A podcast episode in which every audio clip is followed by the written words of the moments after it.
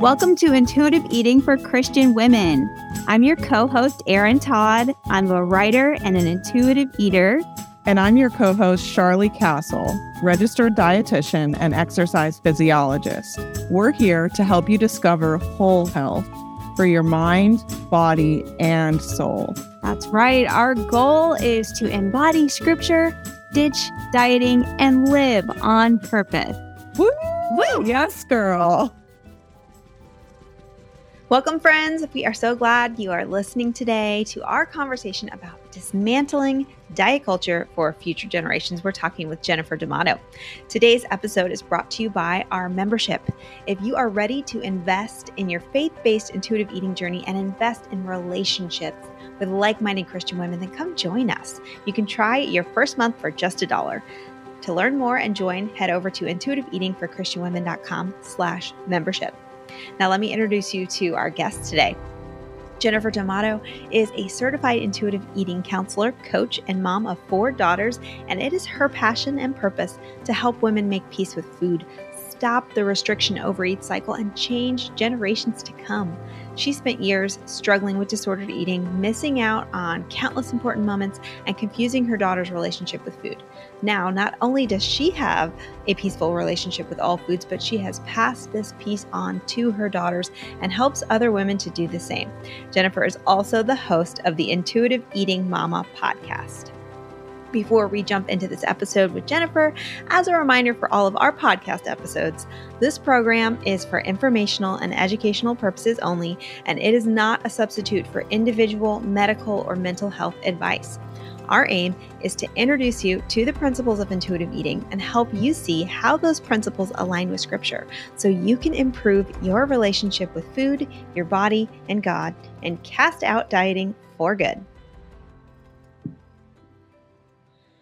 Okay, Jen, welcome to the Intuitive Eating for Christian Women podcast. We are so excited to have you here today. We can't wait to hear all about your story. Thank you so much for having me. I'm honestly honored and excited, like all at the same time. awesome.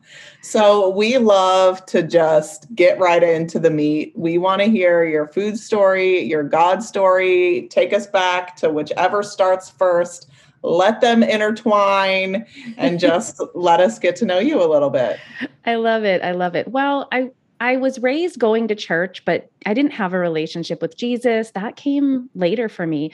And it was all because this really cute boy who I really, really liked was like, hey, if we're going to pursue this, I need this to be a priority for you. And I was like, oh my gosh, I don't want to lose this amazing man. I don't know what he's talking about, but okay, I'm in. Thankfully, I married that man. We've been married for 21 years now. We have four daughters. Um, so, best decision I've ever made. Yes. um, unfortunately, part of that all intertwines with this story about food in my body that started when I was 17 years old.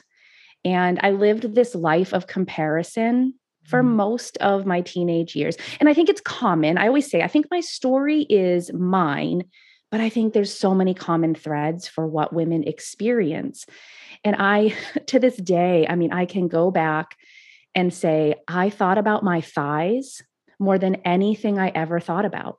Mm-hmm. School, family, anything. I mean, it was about the size of my thighs. And my family, who loved me, who thought they were being, you know, joking and fun, said I had thunder thighs. Mm-hmm. And that messaging did not leave. Mm-hmm. That messaging, it's like it got louder the older I got. And I can even remember, you know, in the height of my disordered eating, in the height of this like super focused on working out, it was all my my, my thighs. Like I could not get them to the right place, to the perfect place. Mm-hmm. And I part of my healing journey was tracing that back, tracing it all the way back to that label, to that comparison. Um, I always felt like, you know, I'm the bigger girl. Mm-hmm. You know, I my legs are these big legs on this smaller size body, yet there's you know something wrong with me.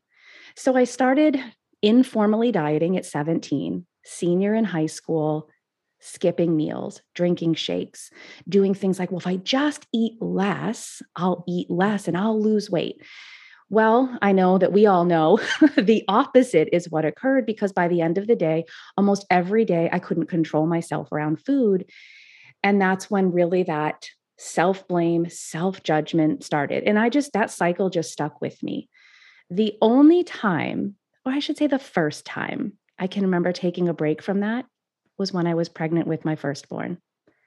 And this is, again, this is kind of just part of this healing journey that God's brought me on, mm-hmm. is when He's shown me these things. Like, I didn't take a break from dieting from the age of 17 until I was 24. I did not even think about, I mean, it was always like, try this, do this. I was on the scale daily most of my life. And it was when I got pregnant that I was like, oh, wait a minute, I can eat. Like, I'm just going to eat. Mm-hmm. At the mm-hmm. time, I was a fifth grade teacher. um, and I would pack lunch and eat school food. I was out of control, but gave myself full permission. Mm-hmm. Now, things did settle down, you know, eventually, because that's kind of what happens as we know now, like in this part of the process. However, there was so much talk about my weight when I was pregnant, so much involvement, and even more with the scale. And comments by a doctor started then about my weight. And all of these things, you know, started kind of messing with everything I thought about my body, like heightening all those icky places. Now, at the time, you know, I'm pregnant with my first one. I do, you know, love the Lord. I have this great relationship with my husband. Wonderful things are happening in my life. And it was like this moment of pause until right after I had her till right after I had this beautiful baby. I'm like, I've got to get moving. I've got to eat less. I've got to do, you know, all these things to get my body back. Oh my gosh. I'm going to air quote probably more times than anyone should. But I had to, you know, that whole mentality of got to get my body back, not take care of my baby, not get rest, not, you know, work on my emotional, spiritual, mental health. No, my whole focus was I've got to get my body back. Well, God had other plans. Let me tell you, we got pregnant with our second born when our firstborn was 10 months old. I mean, I'm laughing now because they're teenagers and I've made it through what I feel like is the thick of it. But it was at the time really hard. I'm like, wait a minute, I didn't get my body back. Mm-hmm. Right? Like I didn't get to that place and unfortunately, that second pregnancy, I didn't feel so good and I lost weight and I was praised mm-hmm. as a mm-hmm. pregnant woman for losing weight. Mm-hmm. Ooh, I'm going to get emotional. Like realizing what that did, like I can realize it now in the moment. I'm just like, woohoo, I'm not gaining weight. Mm-hmm. Like I see, I've got this leftover pregnancy weight.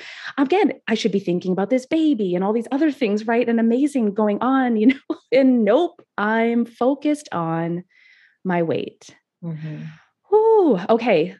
I got pregnant two more times. we have four amazing, healthy daughters.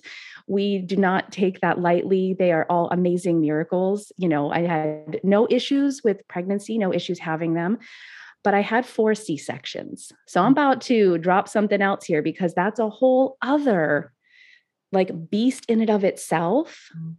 because it changes your body when it's literally been cut open four times. And so my thighs were the focus. Well, now, so is this area that has been altered. It had these beautiful babies, and yet I was like, this, this is wrong. Mm-hmm. You know, mm-hmm. this area needs to be smaller, it needs to be smaller. So I started working out after I had my fourth when she was about one. And I found like, oh, this is kind of fun. Like working out is fun. And then came the measurements the mm-hmm. program I had joined, you know, did body measurements, not just scale. I found myself buying a tape measure. I was obsessed starting then with the size of my body, like literally like minuscule measurements. Mm-hmm. Over time, unfortunately, that developed into orthorexia. You know, I think you guys have kind of brought some of that to light here. And um, I, I like to highlight that wellness culture is is part of diet culture mm-hmm. this obsessive thoughts about health and that's kind of what like it transformed that part of my story into a very unhealthy disordered eating um, i want to say thankfully my kids were really small i know my oldest remembers things seeing mom constantly dieting seeing mom not eating the same foods Mm-hmm. they were eating, but everything changed. Mhm. I, I hit I hit a really ugly place, like a really really ugly, um, dark place because it was never enough. Mhm. I had really, like I said, gotten to this unhealthy mental place. I was working out about two to three hours every single day, six days a week. I did take off Sunday, thought that was somehow, you know, the right thing, but I was working out at least six days a week, two to three hours, taking my kids to the gym, putting them in the childcare, you know, like this is what mom's doing. Then I'd come home and they'd know I'd go for that walk and I've, I got to get that cardio. And like, I was so obsessed with every macro, with everything I was eating. And then I hit a breaking point. I'd lost all this weight. And I literally can still see myself in my bathroom on that scale going, this is it. Like this is this is what I've been working for. And I don't, I don't feel different. I'm not happier. Life's not, life is not better. Like, wait a minute. And it wasn't enough. I, but I couldn't maintain.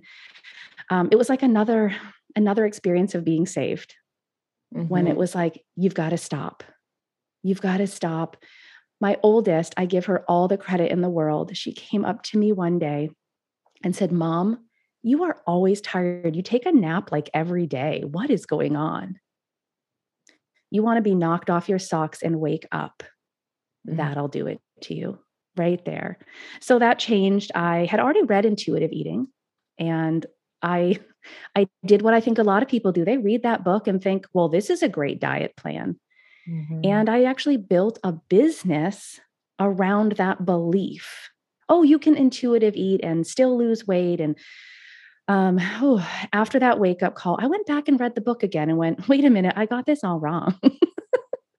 like I had it all wrong. This is not what this is about at all.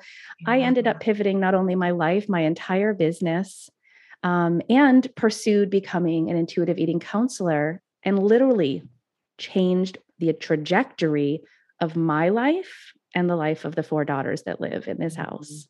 Oh, that was like the longest version of that story I've probably ever given. How, how do you like that? Love the long version. we live for the long version. so much good stuff in there. So where where was God through all of this? Were Mm-hmm. was were you keeping God and body separate as many of us do or were you praying for weight loss?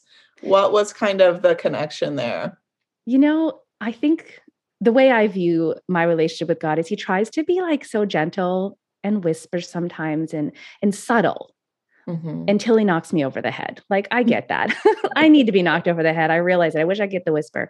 I had a friend who would come and work out with me. And one day she looked at me and said, I just want you to know that God loves you just the way you are. You don't have to change your body. I was so angry with her. And I let her, like, do not interrupt my transformation.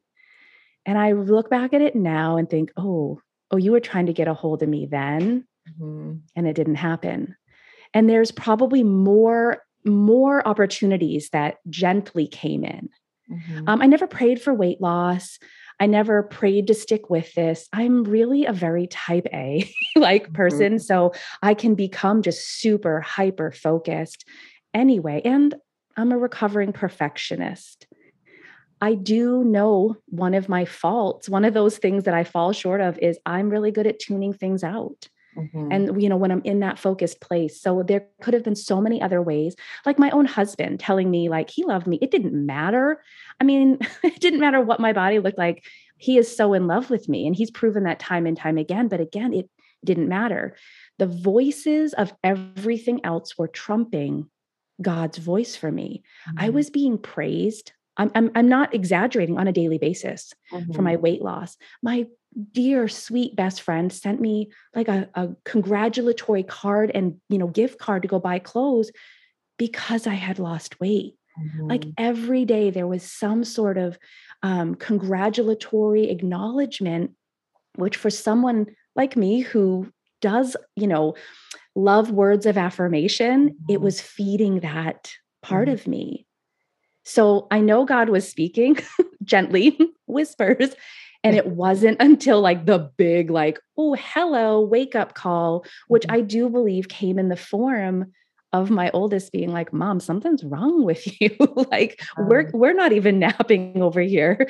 So yeah, I I never detached myself from my relationship with the Lord. I just tried to put it in a separate compartment. Yeah. yeah yeah which is so so so common so the yeah. thing right like oh god doesn't care about this well and and i think i mean there's a whole other community who can use the word to twist it and oh, involve oh, diet culture mm-hmm. and body image issues and what we're supposed to look like and feed our body and all of this which when you're already in a disordered eating i always say disordered eating is disordered thinking mm-hmm. so you're you're not thinking clearly i'm telling you you can read the intuitive eating book and think i can use this as a diet because your thinking is so disordered it's the mm-hmm. same thing with the word you know that you can really twist anything when your thoughts are are disordered mm-hmm. So your daughter kind of gave you this wake up call, like literally, like mom, wake up, stop napping. Yeah, yeah literally. what are you doing?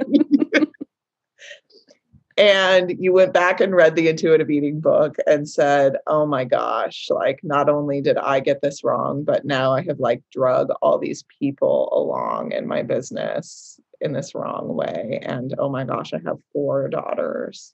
Mm-hmm. That I have been teaching this to what did it sound like for you to make that pivot? What conversations did you have with your kids, with clients, with husband? Yeah. well, first it sounded like a lot of tears. Mm-hmm. And a and a lot of what am I going to do? Really calling out what am I going to do? Mm-hmm. Um, so I had never, I kept saying in my business, we don't focus on weight loss, but it could happen, you know, healthy habits. So I took a break from taking clients until I got my head straight, until I got myself straight. And that was what I needed to do to kind of step back and reevaluate for myself. And I was already in that healing journey. I said to myself, self, stop saying any of this stuff out loud. Mm-hmm. All of the negative body talk, the all things about my kids were taking photos, progress photos of me. Oh my goodness all of it stopped. Mm-hmm. All of it stopped. Um, I had noticed that they they didn't need a full conversation for the age that they were at at the time. Mm-hmm. They just needed me to change my language. Mm-hmm. So stop saying certain things and start saying and implementing other things. Like literally just the act of me eating what they were eating. Yeah, they noticed it at the time that I wasn't making a separate meal of, you know, bland chicken and spinach. I think when they noticed there's no more baby spinach in the house, they probably might have thought, well, that's weird. Mm-hmm. you know, mom's not walking around just eating spinach all day long. But it wasn't that there was set conversations because they were still young enough. It was just, here's food mm-hmm. and mom's going to eat food. And then as they've gotten older, the conversations have gotten deeper. Mm-hmm. So three out of my four are teenagers. The, the baby is a preteen. And this is now just an ongoing open conversation about food and body. Mm-hmm. Actually, recently, I had asked my kids, you know, what do we have for food rules? Because here I am teaching all of this. I've been doing this for a while now in the intuitive eating space. And I was like, I've never actually asked my kids from where I was to where we are. And my oldest again, I just love this kid. She's, we're very close. She's very honest with me. And I just said, Hey, I'm just curious, like, what do we have for food rules in our house? And she looked at me like I was speaking a different language, which is fine. I I preferred that. And she said, Well, the only thing I can think of is if we have food left on our plate that we don't have to eat it. I cried. I cried my eyes out, not in front of her, because teenagers don't really like when you lose it. But I cried my eyes out. I really did. Um, one of my other kiddos said, I don't know, I guess we can eat whenever we're hungry because they can. Mm-hmm. Um, so for me, part of that healing journey is knowing it doesn't have to really necessarily be a sit down conversation. It doesn't have to be, hey, you know, I'm no longer dieting and mom struggled with this. No, they knew it. They knew it, you know, just from watching it. But the transformation of becoming an intuitive eater and saying like we're intuitive eaters. Like actually that was the language. We're mm-hmm. intuitive eaters you know if you're hungry eat. If you're not then they don't. Um, they're actually my best example and they always have been. You know i grew up with the clear your plate club. Most of us did right? You know we have all those messages and it was something when they were really little like even then before i knew like i just didn't like it because it it just was such a trigger for me and my kids you know have never been part of the clear your plate club mm-hmm. it's just never been a thing that i've passed on and so i notice you know that if i just live as an example right mm-hmm. be the example they're going to pick up on that as much as they picked up on all of the disordered eating and like i said as they're teenagers i've had deeper conversations because what i've noticed as a mom some things happen very organically that you just don't want to. You don't want your kids to struggle with body image. You don't want them to think about their thighs, right? Mm-hmm. Constantly. And so, those things, what I notice, even when you are raising intuitive eaters and they have very healthy body images, body images, yeah, that's the word I want to use, they still can have those thoughts. Mm-hmm. I think comparison is something that just comes, mm-hmm. right? It's just, I don't want to say innate because that feels icky, but it just is this natural thing that we just kind of do. And it's been really beautiful to have these conversations now from a different perspective. Um, mm-hmm. my kiddos, when I hear them talking confidently about themselves, when I hear them telling themselves that they look good, they're beautiful, they see that. Mm-hmm. You know, mm-hmm. they're not sitting there picking apart their body. And to me, I think those things go together, right? When you shift that language around food, those conversations can come easier around body image because they're so intertwined. Um, and I was so focused on my body that for them to even not focus on their body so much is like, oh, another win, another mm-hmm. huge win. Mm, I am so encouraged by oh. just your your story and your example with with kids. I mean, even teens especially like getting them to do anything that's countercultural. Frankly it's a bit of a miracle. Like i mean yeah.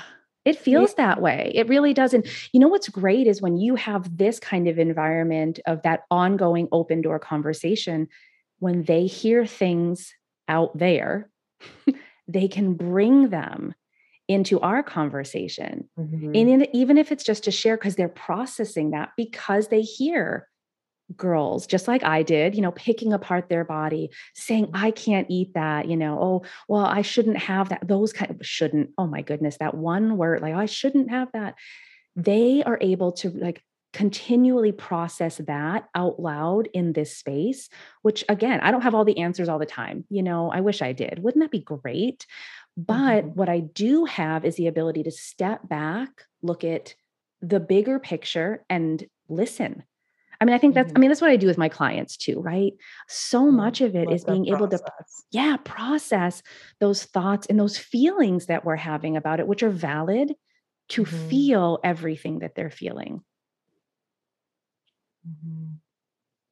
That's a really good distinction there of like, and I think it's very empowering to people. I think something we've noticed a lot, uh, people are very hesitant to have those hard conversations. And what I'm hearing you say, Jen, is that you're just, creating a safe space for your kids to talk that out yeah. themselves and to process it and you can listen it and you don't need to have the examples you just need to be safe for them to speak to and you can listen and kind of process with them and i think um, something that i always experience when somebody else is processing something that maybe i've processed in the past is you just kind of get to go um, deeper on that with your level because you're kind of holding space for them to understand something that you're understanding, but maybe you needed to be reminded of whatever that was that day. So I just think it's this beautiful thing where we're like learning from children, but yes. they're also like, I, I don't know. I, I'm not a mother, so I can't speak into that learning. No, I think you're actually hitting it right on the nail on the head there because I have said from the beginning, they've been my greatest teachers. I mean, for so many things. But my kid, I mean, we're born. I believe we are created and born intuitive eaters. It's not until things come in and mess it up. And unfortunately, sometimes that's the parent for me it was i mean that was what where i was headed with my own children and i love my mom but that's definitely what you know her body image issues her diet culture like that was so in her head came into my head right mm-hmm. so those things are those those things are happening but they also are not permanent mm-hmm. you know i mm-hmm. say this stuff is learned if it's learned we can unlearn it and mm-hmm. sometimes we unlearn things by talking them out, by processing, by having a safe space to go to, you know, whether that's in a client relationship or just with our kids. And I, I mean, mm-hmm. My mentor told me a long time ago, it doesn't happen till 9 p.m. I'm going to tell you right now, that's when it happens in my room at 9 p.m. when they've decided they're ready to talk, is when they come in and those deeper conversations can happen. I mean, sometimes they happen in the kitchen, right? When they're deciding what to eat, when they're done and they're like, well, what do I do with the food on my plate? and i'm walking them through that mm-hmm. process without them really knowing that's this is what i do with my clients well what what are your options like what could you do with it? You could save it here on the counter and come back if you feel hungry later. You could put it in a container to have tomorrow. Or well my mom's going to hear this maybe. You could throw it away. That was a lot of work I had to do if I ever threw food away personally. So, you know, they kind of work through that and it's amazing to watch them do it. I mean, there's really there's not a lot of processing for that part anymore. Like my daughter literally just last night, she's like, "Oh, I overshot." Like the salad is she made this like big salad because I had grilled chicken. She's like, "Ooh, this is really good." She was also praising her amazing salad, which y'all, y'all.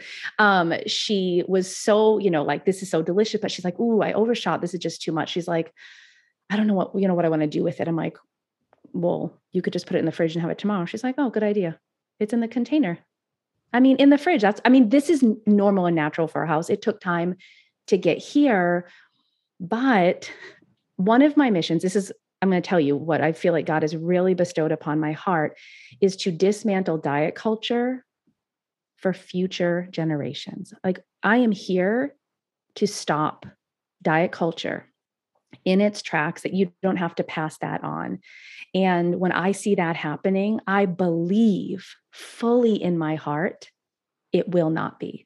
I speak that like mm-hmm. over my kids, but I also we this is what we're walking out. This is going to stop right here right now.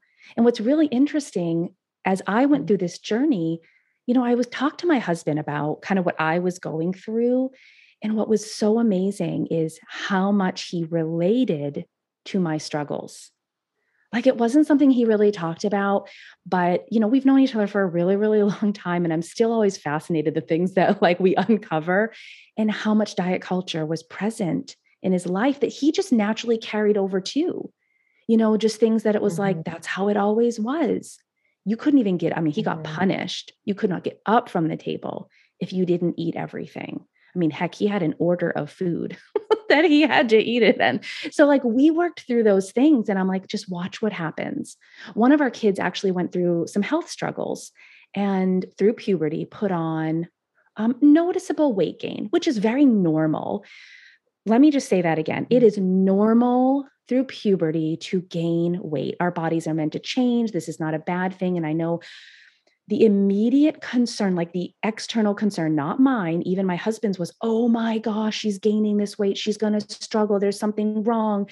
And he was worried she was going to struggle with what he struggled with, feeling like he was in this large body. And I'm like, wait, pause, hold on. We're going to approach this completely differently. We're not going to say a thing we're not going to talk about her weight. I went to her doctor's appointment, you know, her wellness check, and I told the doctor, we're not discussing this. We're not discussing this. We don't need to know her weight. We're not going to talk BMI for her. I believe that she's going through puberty. So I just want to pause because I don't want her to carry these messages. It was a bold mm-hmm. move. I know it was a bold move, but I have to tell you, best move I've ever made because our pediatrician, since then, with all of my children, does not discuss their weight. They don't look at the scale. Mm-hmm. None of it is in the conversation with them. Now they get weighed for whatever because my kids, I actually let them make that empowered choice that just no one, we just don't know what the weight is. I don't know because it's not my business to know.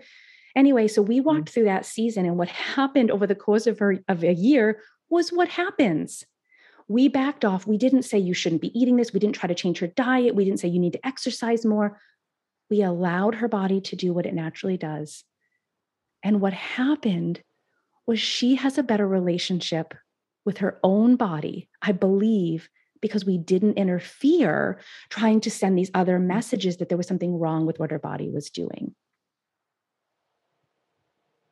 Oh, that is so powerful. I'm just so good. I, yeah, I I really appreciate it being a puberty story because mm. that is just a massive wound for most women in our community. I would say something happened with your body in puberty that started this trajectory. So I love how that was a complete like countercultural compassionate approach to this is what we're doing yeah. Uh, and I love that. I, I mean, I, don't, I just want to be clear.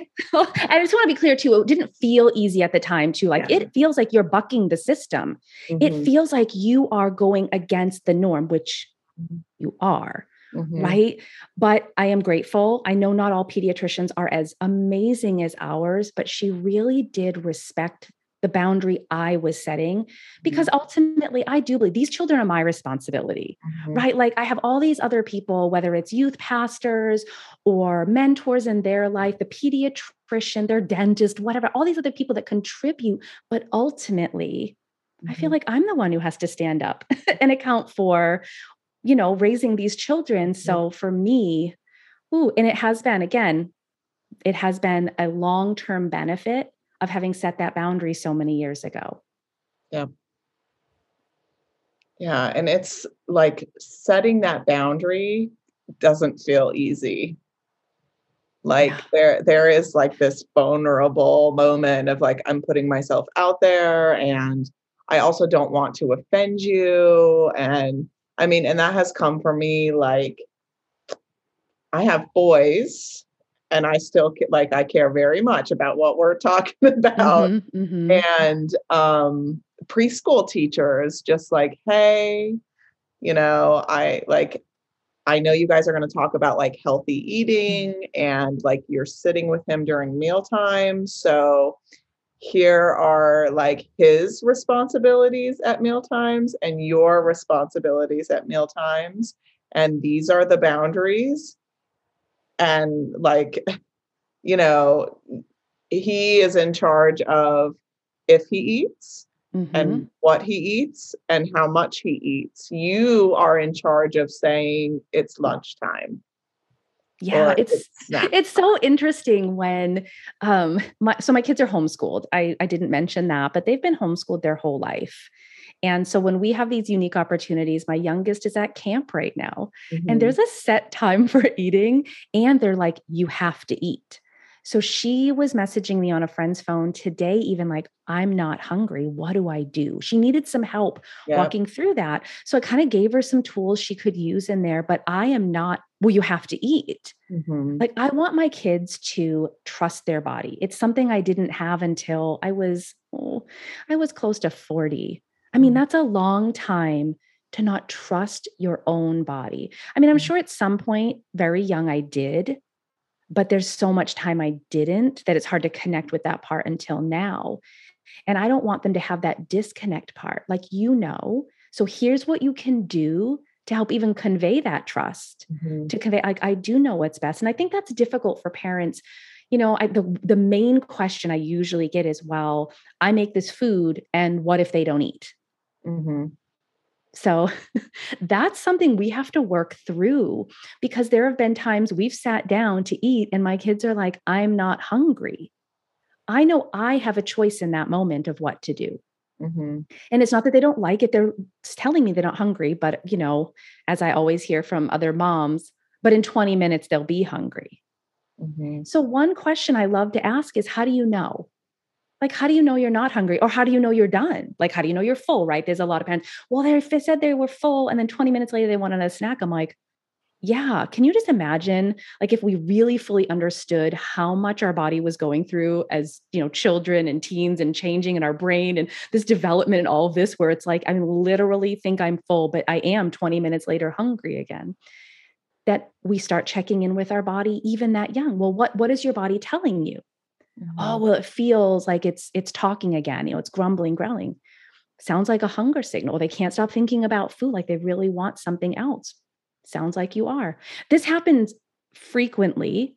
Mm-hmm. I'd say mm-hmm. more frequently when they were younger, as we were kind of, I was learning and they were learning what's your body saying? What does it need right now? My kids taught me about satisfaction. So, principle six, right? Well, I call it principle six. I know it could land somewhere else for people. They taught me that when you eat food that is bland and boring, you're going to want something else. They're so good at like acknowledging how satisfaction plays a role in what they're eating. They want to enjoy their food.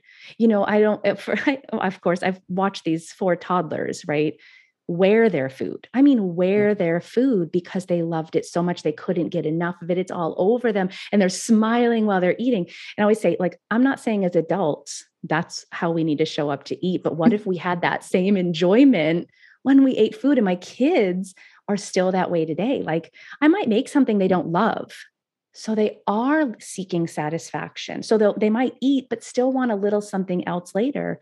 And again, as long as they're they're hearing and trusting their body, who am I to say? Mm-hmm. And so now we're in this new season, right? Because they're teenagers, where they they really do know, like this is what my body's saying. I'm hungry or I'm not, and I'm I, I trust it. I don't. They don't question it. Amazing. I love that. They don't question this is what my body is saying mm-hmm. Mm, that's so good. I'm, I'm you're describing that um, simplicity and trust and enjoyment and i'm i'm also it's making me think of like childlike faith as well. Mm-hmm. just how connected they are with their bodies when it hasn't been disrupted and um, i've always loved that parallel uh, in intuitive eating um, with learning from children and then how as believers that has relevance for our faith as well. That's what so we can good. learn from kids so good. Yeah. yeah. That's so so good. I mean honestly they don't have they don't start off with the messages. Their mind is clearer. Their heart is more open. You know mm-hmm. so i i love that. And i think if we do step back and watch and if you don't have kids i would say if you don't have them find some kids to watch. I mean someone out there might have kids. Maybe it's nieces and nephews. I actually have a lot of women who are grandmothers that i work with and they are like i can't. I, I may have passed this on. They struggle with that. Pass this on to my children but i don't want to pass it on to my grandkids. And they're i'm like watch them because they intuitively know and they're learning from their grandchildren. Mm-hmm. I mean, mm-hmm. heck, you could go, to, you know, hang out with your girlfriend. Maybe she has kids and you just watch these kids. And there, it, it always blows my mind because I'm like, they just know. I would say my kids, you know, they would throw food on the floor when they were done. This is little babies. Nobody, no teenagers are throwing food on the floor. they would throw food on the floor and it, you know, it's like cute and funny until it's a mess, but they were done. Yeah. Their lips were pursed. They knew. And I'm like, what if we, what if we went back to that? What mm. if we just knew, like, I'm good? Like that, that is something that I strive for. Like, am I that connected? I just know. And I don't question it anymore. Mm-hmm. So, Jen, can you talk us through a little bit more? Um, just maybe a big picture or daydreaming, whatever big ideas you have for dismantling diet culture for future generations? Like, what work do we need to be doing as moms, as women, as mentors, as people who have children in our lives? Like, what's this um, big yeah. picture vision you've got here? How yeah. do we do that? Well, I think it starts with healing your relationship with food yourself. Period. Like that to me is like if you if you haven't done that part, it's hard to do everything else.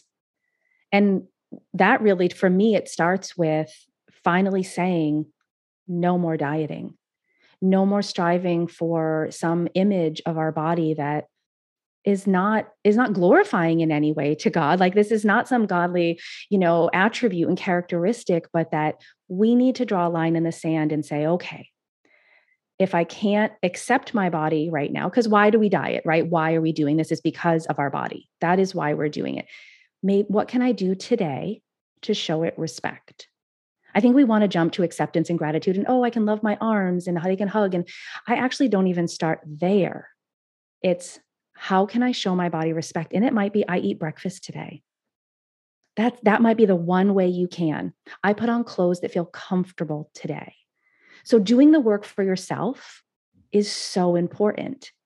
And then, as you're doing that work, like I said, you don't have to sit down with your kiddos and have these in-depth, you know, conversations. If you feel led to apologize, which I have done when this things certain things I feel like I've been called to say, I'm sorry I had you take these photos.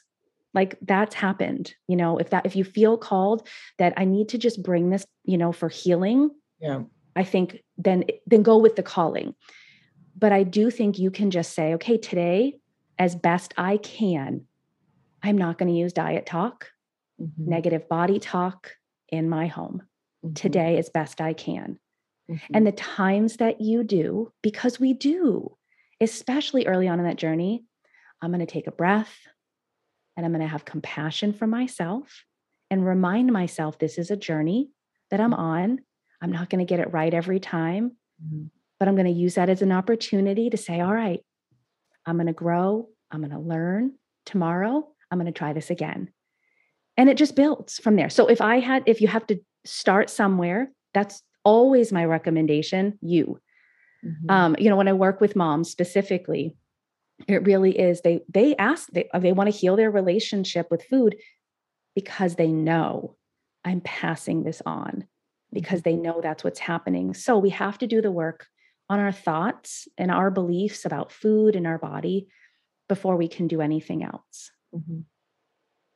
yeah. Totally agree.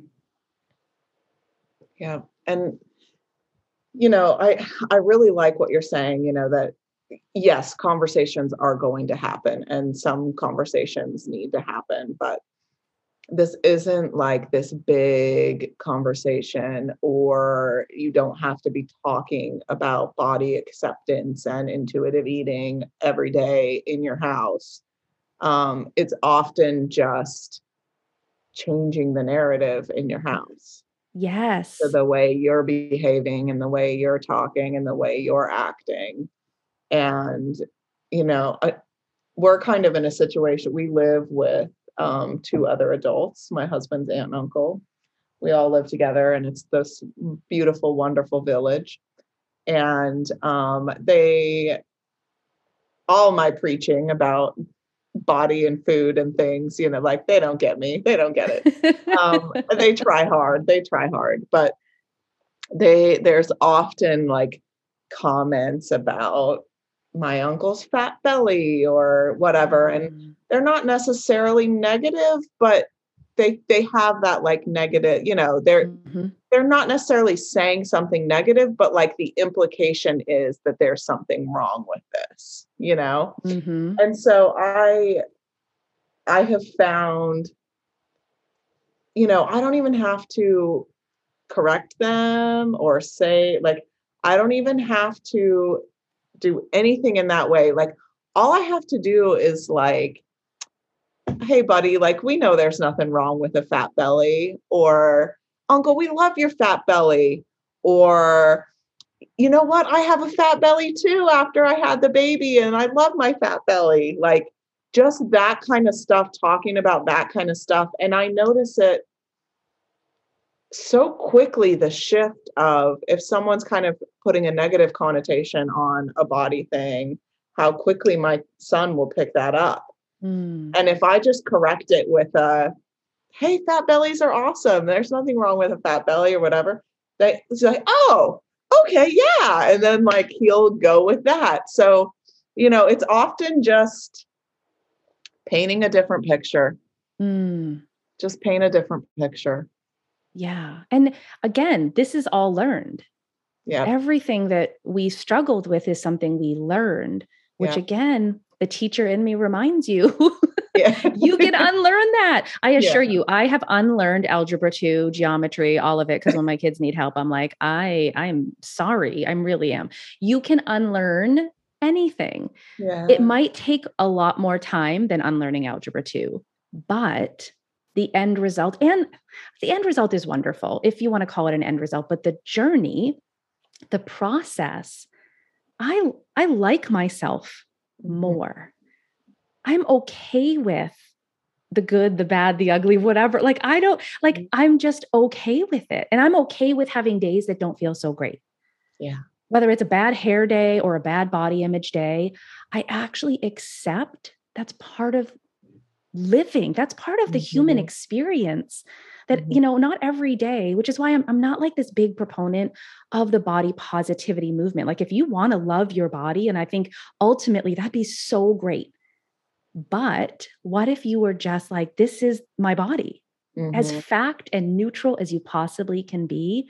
And that maybe you're okay just being there. And again, I move from respect to accept then to gratitude. If you go beyond that, oh, yes. I mean, I, I celebrate it. I do. Mhm. I just don't think we always have to get there to be okay. We can Yep. actually just be okay with, well, today I'm putting the leggings, you get a loose t-shirt, and I'm I'm okay today. That's Yep. where I am. Yeah. So good. I really like that journey. Respect, accept, Mhm. gratitude. Gratitude. And if you go beyond, again, I, I think we've just, I think wellness culture has co-opted body positivity. Yeah. Oh, and another sure. thing that's been twisted that we have to you know love our body Mhm. i'm not sure i'm called to love my body but i am called to show it respect Mhm. each day and i get to ch- like decide like showing it respect today was making sure i get water in i had something to eat you know before hanging out with you ladies um, because i wanted to feel good Mhm. in my body today. And I put something on that was really comfortable because I'm gonna be sitting at my desk, you know, for hours. So I want to choose to feel comfortable in my body today. That's how I'm showing it respect. Mm, so good. I love that. I love the um, unpacking of some of those terms because I think um, they're readily available to find online and it can be very confusing. And it's got that whole label thing, you know. Um, so just breaking it down for what are we really talking about with this and what does this mean and what does it look like when we're talking about acceptance and respect of our bodies? I really appreciate you clarifying exactly what you mean by that. So, um, so helpful. Oh, I'm so glad. You know, and it's something that just was on my heart because I had so many women coming to me striving for, well, I need to love my body. Why? Like, I mean, if you want, if you get to that place, and I do know women, and there's, I'd say there's some days I do. Mhm. But if that's the end goal, you believe that's your end goal and you feel like you're failing, Mhm. is that serving you? I always, one of my favorite questions is this helpful or harmful? Mhm. Like, and I always go back to principle one. You know, if you're struggling with something, let's go back there. Is this a diet thought? Is this helpful or is this harmful? And if we decide this is harming, it actually is harming me. I'm feeling less than, I'm feeling like a failure, I'm feeling like I'm not worthy, I'm feeling like there's something wrong with me, then we probably need to evaluate that thought. And Mhm. again, the beauty is the way our brains were created, we Mhm. we actually can do the work to change those thoughts, which changes how we feel, which changes how we show up in the world. Mhm.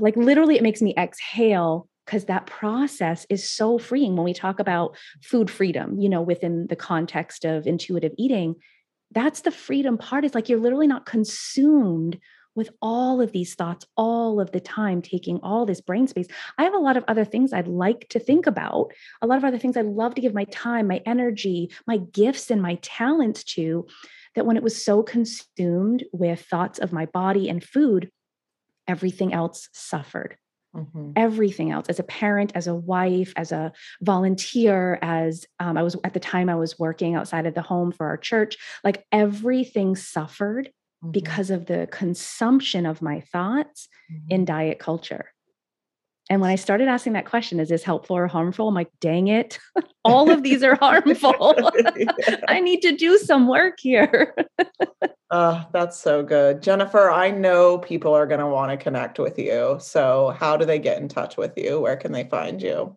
Yeah, I'll tell you what, I'm an Instagram girl. Like, I like hanging out on there.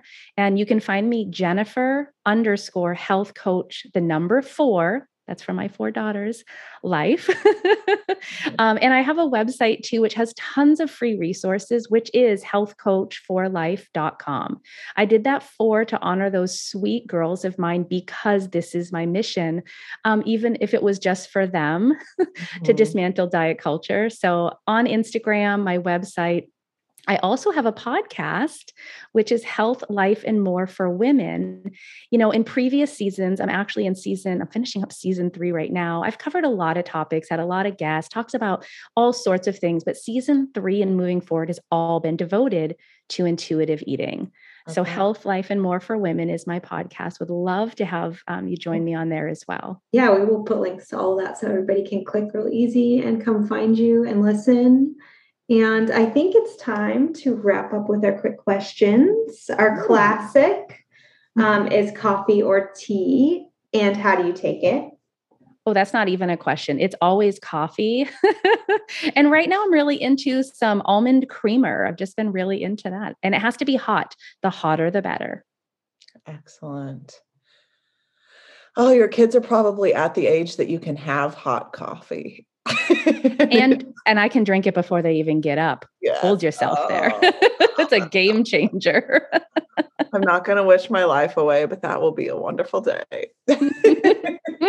and then you can even have a kid who sits and drinks coffee with you. I tell you what, oh, it was my heart when they were babies. Someday, one of these kids, I do have a kiddo who would sit and have a cup of coffee with me now because she's, you know, old enough and enjoys it, though she likes it a heck of a lot sweeter than I do, but I'll yeah. still sit and enjoy. She'll drink hers cold, I'll have mine hot, and life is good. oh, I love it. That's so wonderful.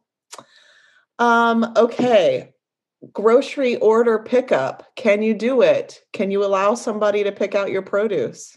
I've tried it. I hate it. I don't do it.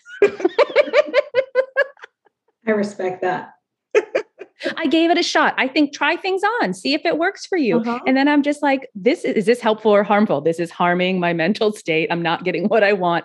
I just am going to get in the grocery store. Yeah. Okay. I love it. I love it. Um, do your girls cook with you? Um, not as much anymore, but they've all had their turn in the kitchen mm. and now they cook for themselves.